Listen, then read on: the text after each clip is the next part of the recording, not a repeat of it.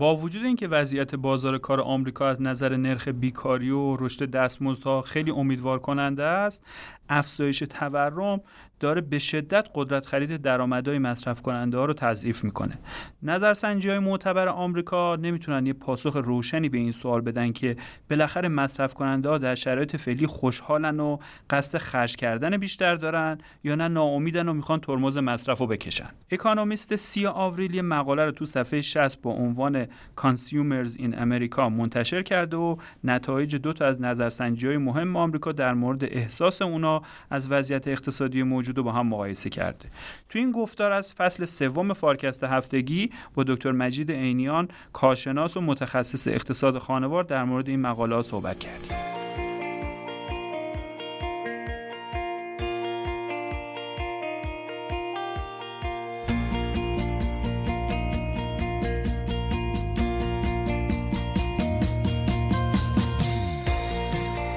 مجید جان سلام. ممنون که دعوت فارکست هفتگی و پذیرفتی و تو این گفتگو شرکت کردی. سلام. ممنونم که من رو دعوت کردی. شرایط تو اقتصاد آمریکا یه طوری شده که از یک طرف نرخ‌های بیکاری به شدت کم شده و پیدا کردن شغل با دستمزد مناسب کار خیلی ساده ای شده انگار. از یک طرف دیگه هم تورم به شدت در حال زیاد شدن و قدرت خرید درآمدهای مصرف کننده ها رو داره به شدت کم می‌کنه. یه نیروی مثبت داریم پس و در مقابل اون یک نیروی منفی. معمولا برای اینکه ارزیابی مشخصی از این برایند نیروها پیدا کنن میرن انگار سراغ نظرسنجی ها نظرسنجی که از مصرف کننده ها میشه. نظرسنجی فعلی آمریکا در مورد این موضوع چی میگن؟ خب همونطوری که شنونده ایرانی ما احتمالا آگاهتر از بقیه دنیا هم باشه در این مورد می‌دونیم که افزایش صرف دستمزد نمی‌تونه که بالا برنده رفاه باشه. اگر که قیمت ها همزمان افزایش بیشتری داشته باشن. اینو توی آمارهای اقتصادی رسمی ما در در واقع سروی های بودجه خانوار می‌بینیم که معمولا با فاصله زمانی خیلی زیادی منتشر میشن در همه جای دنیا. در نتیجه برای اینکه سیاستگزار یا در واقع بیزینس ها بتونن که یک سنسی داشته باشن از وضعیت قدرت خرید خانوارها در همکنون میشه رفت سراغ سروی های احساسات مصرف کننده. ببینیم که اینها چه حسی دارن از قدرت خریدشون چه حسی دارن از وضعیت بازار. به صورت مشخص توی امریکا دو سروی هست که توی این مقاله بهش اشاره می‌کنه.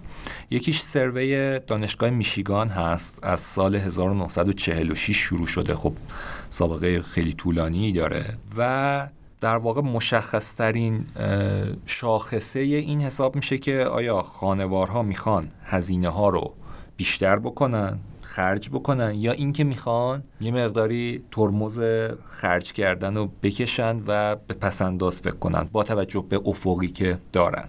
آخرین نتایج این شاخص نشون میده که در واقع اعتماد مصرف کننده یا اون حسی که دارن به شدت افتاده. پایین ترین مقدار خودش هست در ده سال گذشته.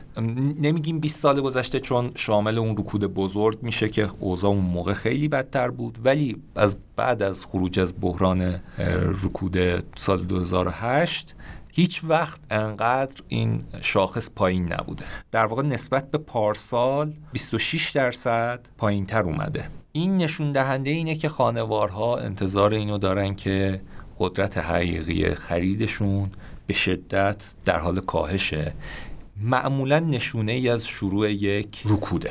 یک سروی دیگه ای داریم که این رو کانفرنس بورد جمع آوری می‌کنه. از سال 1967 جمع آوری میشه و معمولا به عنوان یک نماگر حال خانوارهای امریکایی شناخته میشه. یعنی اکنون وضعیت چیه؟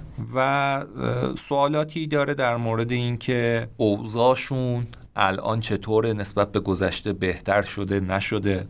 و این شاخص الان در سطوح خیلی بالاتر خودش قرار داره. یعنی از زمان کرونا خیلی بهتر شده نسبت به دوره کرونا. و نشون میده که خب اوضاع خانوارها خوبه. پس با این نظرسنجی هم نمیشه یه جواب مشخص برای اون سوال داد. علت این واگرایی و اختلاف تو نتایج نظرسنجی چیه؟ اینا سابقه هم داره؟ آره جالبه ما رفتیم سراغ این نظرسنجی ها که تقابل بین آمار اشتغال و تورم رو بالاخره به نتیجه برسیم. اینجا هم به این رسیدیم که خب اینها هم با هم تقابل دارند در نگاه اول به این نتیجه ممکنه برسیم که خب از نظرسنجی هم نتونستیم پاسخ بگیریم. ولی اگر دقت بکنیم و وارد ریز سوالات بشیم در واقع می‌تونه راهنمای ما باشه. تفاوت از اونجایی آغاز میشه که درسته که هر دو سروی پنج سوال دارن ولی نوع سوالاتشون متفاوته. نظرسنجی دانشگاه میشیگان در مورد تصمیم های مالی خانوار و اینکه مثلا یک سوال مشخص داره در مورد اینکه برنامه دارن که یک هزینه سنگینی مثل خرید تلویزیون داشته باشن یا نه. از این جنس سوالات داره ولی در مورد وضعیت شغلیشون سوالی نمی‌پرسه.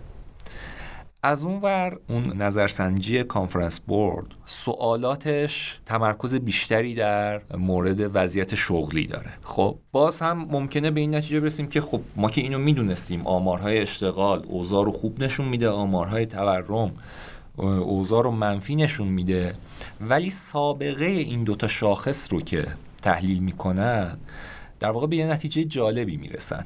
این دوتا شاخص اگرچه در بلند مدت و میان مدت با هم حرکت می‌کنن ولی بعضی جاها از هم فاصله می‌گیرن که در واقع نشون داده شده که این فاصله گرفتنه اگر به این شکل باشه که اوضاع میشیگان بدتر میشه ولی کانفرنس بورد بدتر نمیشه یا اوضاع داره بهتر میشه این یک نشانه ای از رکود آتیه.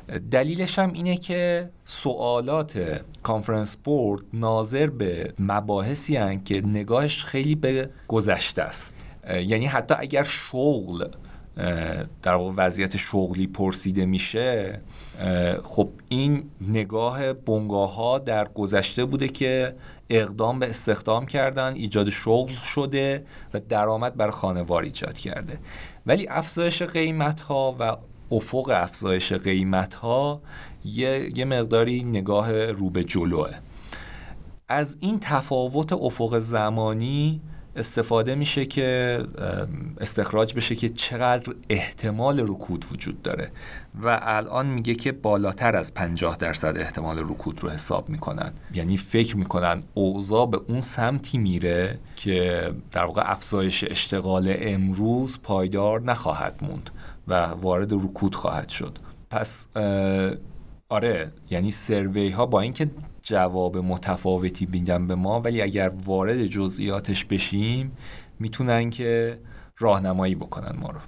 آیا اقتصاددونا یک راه جایگزینی هم دارن که بتونن اینو در واقع یه جور دبل چکش کنن؟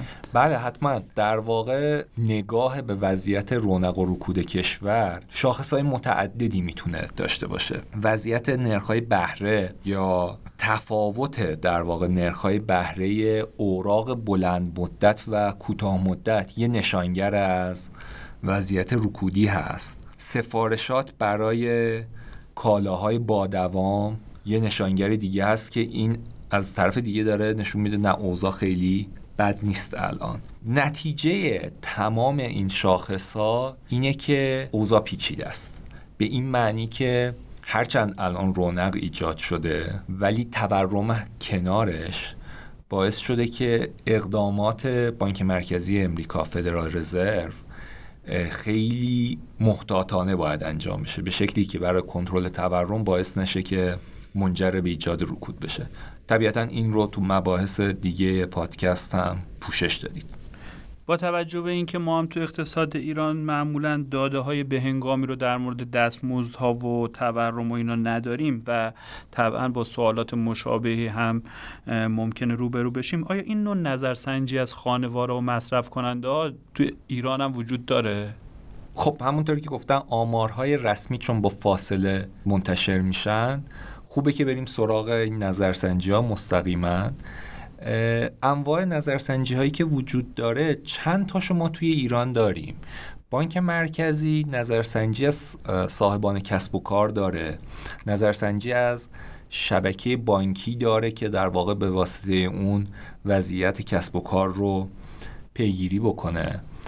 و در مورد افق تورمی و انتظارات از وضعیت تورم در آینده پژوهشکده پولی و بانکی هم یک نظرسنجی از متخصصین اقتصادی داره که پیش هاشون در مورد رشد اقتصادی و تورم و سایر شاخص های اقتصادی رو بررسی می‌کنه. ولی اون چیزی که جاش خالیه نظرسنجی مستقیم از خود مردمه.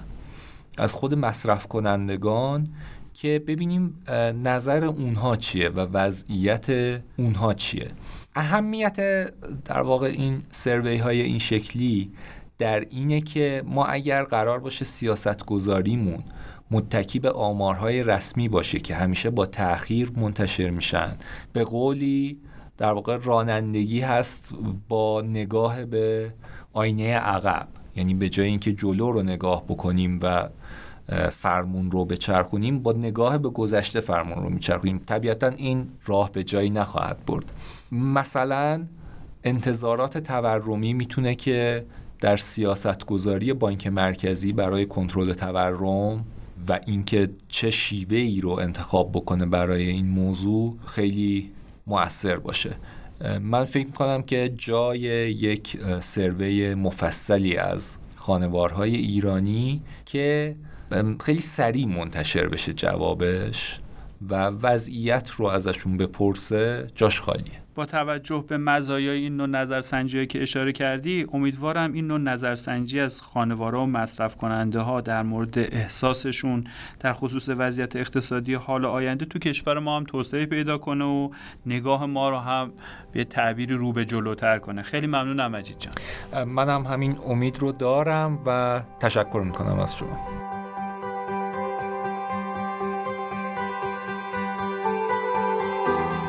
از اینکه تا پایان این گفتگو با ما همراه بودید بسیار ممنونم. فارکست با طراحی و برنامه ریزی شرکت مشاور مدیریت رهنمان در استودیو دانشگو تولید میشه و شما می‌تونید پادکست های ما رو تو پلتفرم های پادگیر مثل کست باکس، گوگل پادکست و اپل پادکست بشنوید. حمایت شما از ما در شبکه های اجتماعی مثل لینکدین و اینستاگرام واقعا دلگرم کننده است. من محمد امین نادریان هستم و روزهای خوب و خوشی رو براتون آرزو می‌کنم. خداحافظ.